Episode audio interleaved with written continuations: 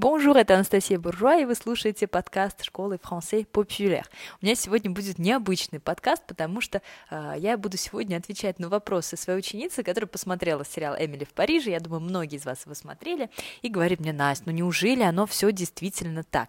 Я прям буду идти по ее вопросам, мне очень понравился такой формат, э, и свое мнение по этому поводу. А, наверное, оно будет, и однозначно оно будет, естественно, не объективным. Я не живу в Париже, я жила там порядка полутора лет. Я не работала в парижской компании, и я вижу это только по своим знакомым, друзьям и мужу, который работает в парижских компаниях. Вот, поэтому а, какие-то вещи, наверное, я не смогу вам ответить точно, но общую картину, наверное, дать смогу. А, Эмили в Париже, конечно, очень своеобразный сериал, но затягивает, знаете, смотришь первый сезон, думаешь, фу, какой ужас. Потом зачем смотришь смотришь второй, а потом уже ждешь третьего, и прям уже э, теперь с нетерпением ждешь четвертого. Вот, так что это я про себя могу сказать. Э, все равно, конечно, какой бы там он ни был, как бы вы ни критиковали, это интересное э, явление в на Netflix. Ну, короче, поехали. Первый вопрос был, романтизирован ли Париж в сериале? Ну, да, однозначно. Париж, который показывается в сериале э, Эмили in Paris, э, он, конечно, не совсем такой, как он есть на самом деле. Из Парижа, из сериального Парижа, ну, во-первых, убрали всех иммигрантов и бомжей на улице. Давайте начнем с того, что прям Эмили живет, я не знаю, в каком-то идеальном районе, где нет мусора, да, на улицах, и это тоже тоже, э, ну так, э, с одной стороны, знаете, с одной стороны своеобразно, а с другой стороны, ну и чего, мусор, это как, я тут возмущалась э, с кем-то, а что же теперь перестали показывать сериалы, что мы два года в масках провели, почему же ни, ни в одном сериале нет масок? На что мне муж говорит, ну и что ты хочешь на маске смотреть? Не насмотрела за два года. Вот, и, в общем-то, наверное, э, можно понять, что, ну зачем нам на мусор смотреть? Вот, но, э, конечно, действительно, Какие-то вещи, э, они такие есть. Вот это, например, э, знаете, любовь к своему кварталу, она очень четко подчеркнута в Эмиле э, в Париже, потому что, ну, иметь свою кафешку, да, где ты пьешь кофе, где тебя все знают, иметь своего флориста, своего булочника, да, там, это как раз очень-очень по-французски вообще. И Париж, надо понимать, что это город, который все равно очень сильно поделен на кварталы. Это не значит, что там ты не заходишь за пределы другого, нет.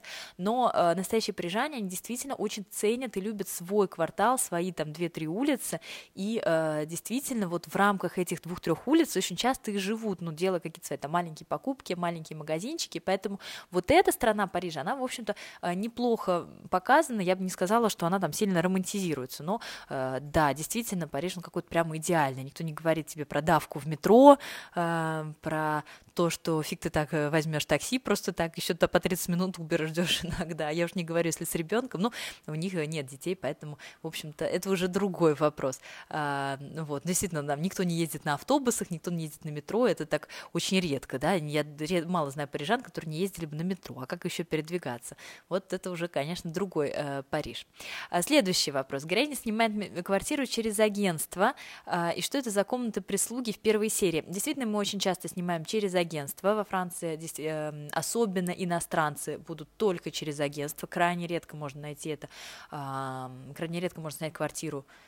частному лицу, да, то есть, как правило, проще проходить через агентство. Дело связано это с тем, что, э, чтобы снять квартиру в Париже, нужно пройти просто 7 кругов ада, то есть ты заполняешь такое количество документов, ты даешь столько эм, подтверждений своей платежеспособности, это не говоря еще о залогах, то есть у тебя, по-моему, не должно превышать, э, ой, я сейчас совру по процентам, но там стоимость аренды, она как-то очень по процентам должна э, не превышать какую-то часть зарплаты. Ну, в общем, очень-очень э, жесткие вообще условия. И еще и конкурс большой, даже среди французов, э, ну уж тем более иностранцу найти квартиру непросто. И поэтому действительно обращаются к агентствам или там к частным риэлторам. А, так что да, этот момент важный. Что за комната прислуги у нее в первой серии? Это называется chambre de bonne. И если вы учились в Париже, скорее всего, вы в такой комнате и жили. Chambre de bonne Связано это с тем, что Бен это служанка, а, связано это с тем, что в Париже, как и, в общем-то, в других да, а, больших городах, а, в буржуазных домах есть две лестницы. Есть центральная лестница, есть э, лестница для прислуги. И изначально семья жила там в большой квартире, в большой, в, на центральной лестнице, да, а, э, соответственно, маленькие коморки, в них жила прислуга. Соответственно, эти коморки, это комнаты иногда 7 метров, иногда 9, иногда там, если повезет, 15, но это уже очень повезет. Как правило, у них туалет даже на этаже, такое тоже очень часто встречается. А, у меня была знакомая, которая жила в комнате, у нее прям душевая кабина была в комнате, причем две у меня были такие знакомые, да, очень часто в эти комнаты вставляют душевые кабины, туалет при этом все равно на этаже. А, вот, так что такое себе удовольствие, как правило, достаточно дорого. Они могут начинаться там от 400, от 500 евро и идти до 1000 евро за вот такую вот коморку. А, еще, да, на какой-нибудь там узкой темной лестнице, так что вот это нормальная такая практика. Сейчас эти комнаты сдаются студентам, стараются, конечно, делать в них теперь хоть какие-то удобства в плане сантехники, вот, но это далеко не всегда бывает. Так что называется дело chambre de. Um, часто ли подкатывают на работе? Очень часто такое наблюдается в Эмили Париже, романы на работе, да, там к ней все постоянно подкатывают. А, слушайте, я не знаю, мне сказать, вот, вот это, на этот вопрос мне сложно будет ответить, но я, когда часто читаю блогеров, знаете, про, ой, в Париже все флиртуют, если честно, ну, наверное, когда я была молодая студентка в Париже, без детей, без мужа, то да, конечно, флиртуют, но чтобы прямо вот, ну, вот так откровенно, как там, э, я думаю, что там, конечно, очень преувеличено. Конечно, флирт есть, но он в любой стране есть. И делать, я не думаю, что во Франции он возведен в какой-то культ, как э, очень любят эту идею продавать, да. А, я как-то искренне считаю себя все-таки достаточно привлекательной молодой женщиной, и я не могу сказать, что э, во Франции там я переживала какой-то просто напад нападки всех, да, ну, сейчас, э, да, когда у тебя дети, то ты сразу такой клеймо на тебе, но на работе я, кстати, не могу сказать, что у меня муж работает в женском исключительно коллективе, я ни разу не видела, чтобы хоть к нему хоть кто-то вообще подкатывал, но, видимо, у него тоже написано слишком на голове, что на лбу, наверное, еще и моя фотография стоит крупным планом, э, на столе, но, видимо, Зависит все от человека. Флирт, он, конечно, есть, но я думаю, что у Эмили Парижа он возведен немножко во что-то, ну, слишком преувеличенное, да. Ну, здесь вот, вот с удовольствием послушаю ваши истории, потому что то, что я вижу, у меня, мои подружки, никто, ни одну, ни одну никогда на работе прям вот так вот сильно никто не кадрился. Не, ну, бывают какие-то истории, но они настолько минимальные, ну, реально минимальные, что вот даже мы как-то девочками никто особо не делился, потому что особо делиться нечем было. Так, следующий. Нас настолько ли, эм, настолько ли французы неприветливы, как, например, Сильви и сотрудники Эмили в самом начале? Да нет, на самом деле... Э, Мои подружки, кто вот работал в офисах, очень часто жаловались на то, что французы немножко ипокрит. Ипокрит, то есть двуличные. Это люди, которые тебе э, наоборот улыбнутся. Как раз неприветливость, это вот э, очень странно, да. Они скорее наоборот себе улыбнутся, а потом что-нибудь тебе там за спиной скажут. Опять-таки, мне судить сложно, люди, которые меня здесь окружают, они все приветливые, милые, добрые и становятся моими друзьями. Ну, вот здесь уже, наверное, как воспринимать. Но я бы сказала, что наоборот, э, французы на первый взгляд будут очень приветливыми, а вот что там в дальнейшем кроется, это уже второй момент. Поэтому вот как раз персонаж Сильви — это не самый э, типичный персонаж, да, который вообще возможен. Э, тот вот ее такая сильная агрессивность, она, ну, мне кажется, как раз не очень французская. А, ну, тут уж такое.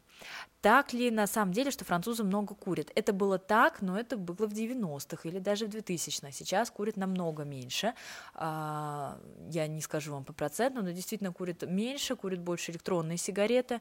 А, девушки нет бегающие и курящие одновременно, я тоже этого не встречала. Мне кажется, ты либо бегаешь, либо куришь. То есть как-то вот, ну, все мы разные. Очень часто у французов и француженках, э, у француженок есть, э, ну, как, наверное, у всех, да, сигареты за коктейлем то есть сигарета только когда ты вечером на перо, когда ты выпиваешь, тогда ты куришь, да, а, как они это, фюмера оказионель, по-моему, они это называют, да, периодические курильщики, вот э, такое, такое бывает, да, действительно, вот э, периодически могут курить абсолютно многие, но опять-таки с каждым годом все меньше и меньше. Так, следующий вопрос был про кондиционеры, что летом у них в офисе было очень жарко, но при этом французы не включали кондиционеры, якобы его даже не было. Это действительно так. Э, ну, так и не так. Конечно, в современных крупных компаниях кондиционеры есть, уже все поустанавливали, что только можно. Но вы не забывайте, что, в принципе, эм, французские дома, да, и французский климат, он сделан, дома построены так, что тебе очень часто не нужен кондиционер. У нас редко бывает жара, в Париже редко, вот, ну, прямо, чтобы 30 градусов, ну, окей, хорошо, это месяц в году, все остальное время это не сильно нужно. И действительно в старых домах, плюс еще с исторической точки зрения, эти кондиционеры часто не устанавливают. А, да, действительно, кондиционеры есть далеко не всегда. Но опять-таки, мне кажется, что во Франции скорее э, жалуются на холод, чем на жару, потому что ну, холода больше, чем э, жары. Так, следующий момент меня попросили рассказать про моду в Париже, про контраст Эмили и э, Сильви, что у Эмили такой яркий стиль, а у Сильви сдержанный. Слушайте, если бы все француженки одевались как Сильви, это было бы идеально. Представляете, как было бы красиво. Это было бы просто идеально. Но на самом деле француженки одеваются не как Эмили и не как Сильви. А я вот, например, уже э, месяца два ищу платья какие-то хоть как у Сильви. В итоге подписалась на инстаграм э, актрисы, как зовут э, Филиппина боже мой, не помню фамилию, ну, в общем, неважно. Я даже подписалась на Инстаграм, чтобы, чтобы смотреть какие-то марки, вот отлавливаю, значит, у коллег какие-то отдельные вещи, но повально вот этого стиля, да, открытой груди, очень сексуальных вещей, его очень мало. Действительно, на, ве- на вечеринку француженка может прийти такая элегантная, а, но в реальной жизни все намного проще. В реальной жизни это какой-нибудь э, типичный зарусский костюм и, и, и рубашка, и все, и никакого там тебе элегантности сильной, и этого нету. То есть, ну, Эмили это вообще отдельный фрукт, фруктов, здесь про это нечего говорить, но, к сожалению, такой роскоши, как, э, как мы видим у Сильви, мы тоже ее видим мало. А, у меня муж работает в достаточно люксовой компании, и, смотря на его коллег, они всегда все хорошо одеты, но, но все равно это не уровень Сильви, да, если уж на то пошло. То есть это может быть просто красивый, сдержанный стиль, но все-таки это достаточно рабочий стиль, да, деловой. Следующий момент у меня вопрос про трудоголизм. Правда ли, что вот э, по сравнению, э, что Эмили слишком уж выбивается, что французы не работают, да, и вот такие, что э, вот там была фраза, да, ты живешь, чтобы жизнь, э, что ты живешь, чтобы работать, а мы работаем, чтобы жить. И это действительно так в теории, но на практике э, все, кто хотят хорошо зарабатывать, работают как проклятые. И это ну, в любой стране мира.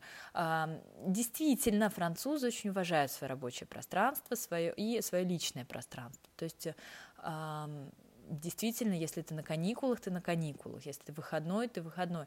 Это не значит, что когда у тебя нет каких-то дедлайнов, тебе ни один человек не позвонит в выходные и в каникулы не позвонит. Конечно, позвонят. Тем более, если, ну, мы говорим про разные должности. Одно дело ты там мен, хотя это тоже наверное, нет, наверное, не от должности зависит. Я смотрю на своих подружек, которые работают, э, и тоже их иногда дергают и в выходные, в каникулы. Э, с мужем то же самое, да, который на руководящей должности. Здесь не зависит, наверное, от должности, зависит от компании, от этикета, от этики э, именно в компании, но я бы не сказала, что французы, знаете, такие вот все, 18 часов, и мы пошли. Ну, нет, это было, конечно, здорово, в мечтах они все, конечно, так и делают, но в реальной жизни нет, все работают и очень даже работают. Вот, так что я пробежалась по основным вопросам от своей ученицы. А, если тут есть любители сериала «Эмили в Париже», поделитесь со мной этим, как вам вообще сериал. Я каждый раз, я вам говорю, знаете, ежики плакали и продолжали есть кактус. Это просто я и просмотр Эмили в Париже. А, но, но вот так вот забавно, да, получается. А я вам пришлю сейчас эм, в Телеграм э, скрины со своими э, некоторыми интересными фразами, которые услышала от героев э, Эмили в Париже. Отличного всем дня и до скорой встречи!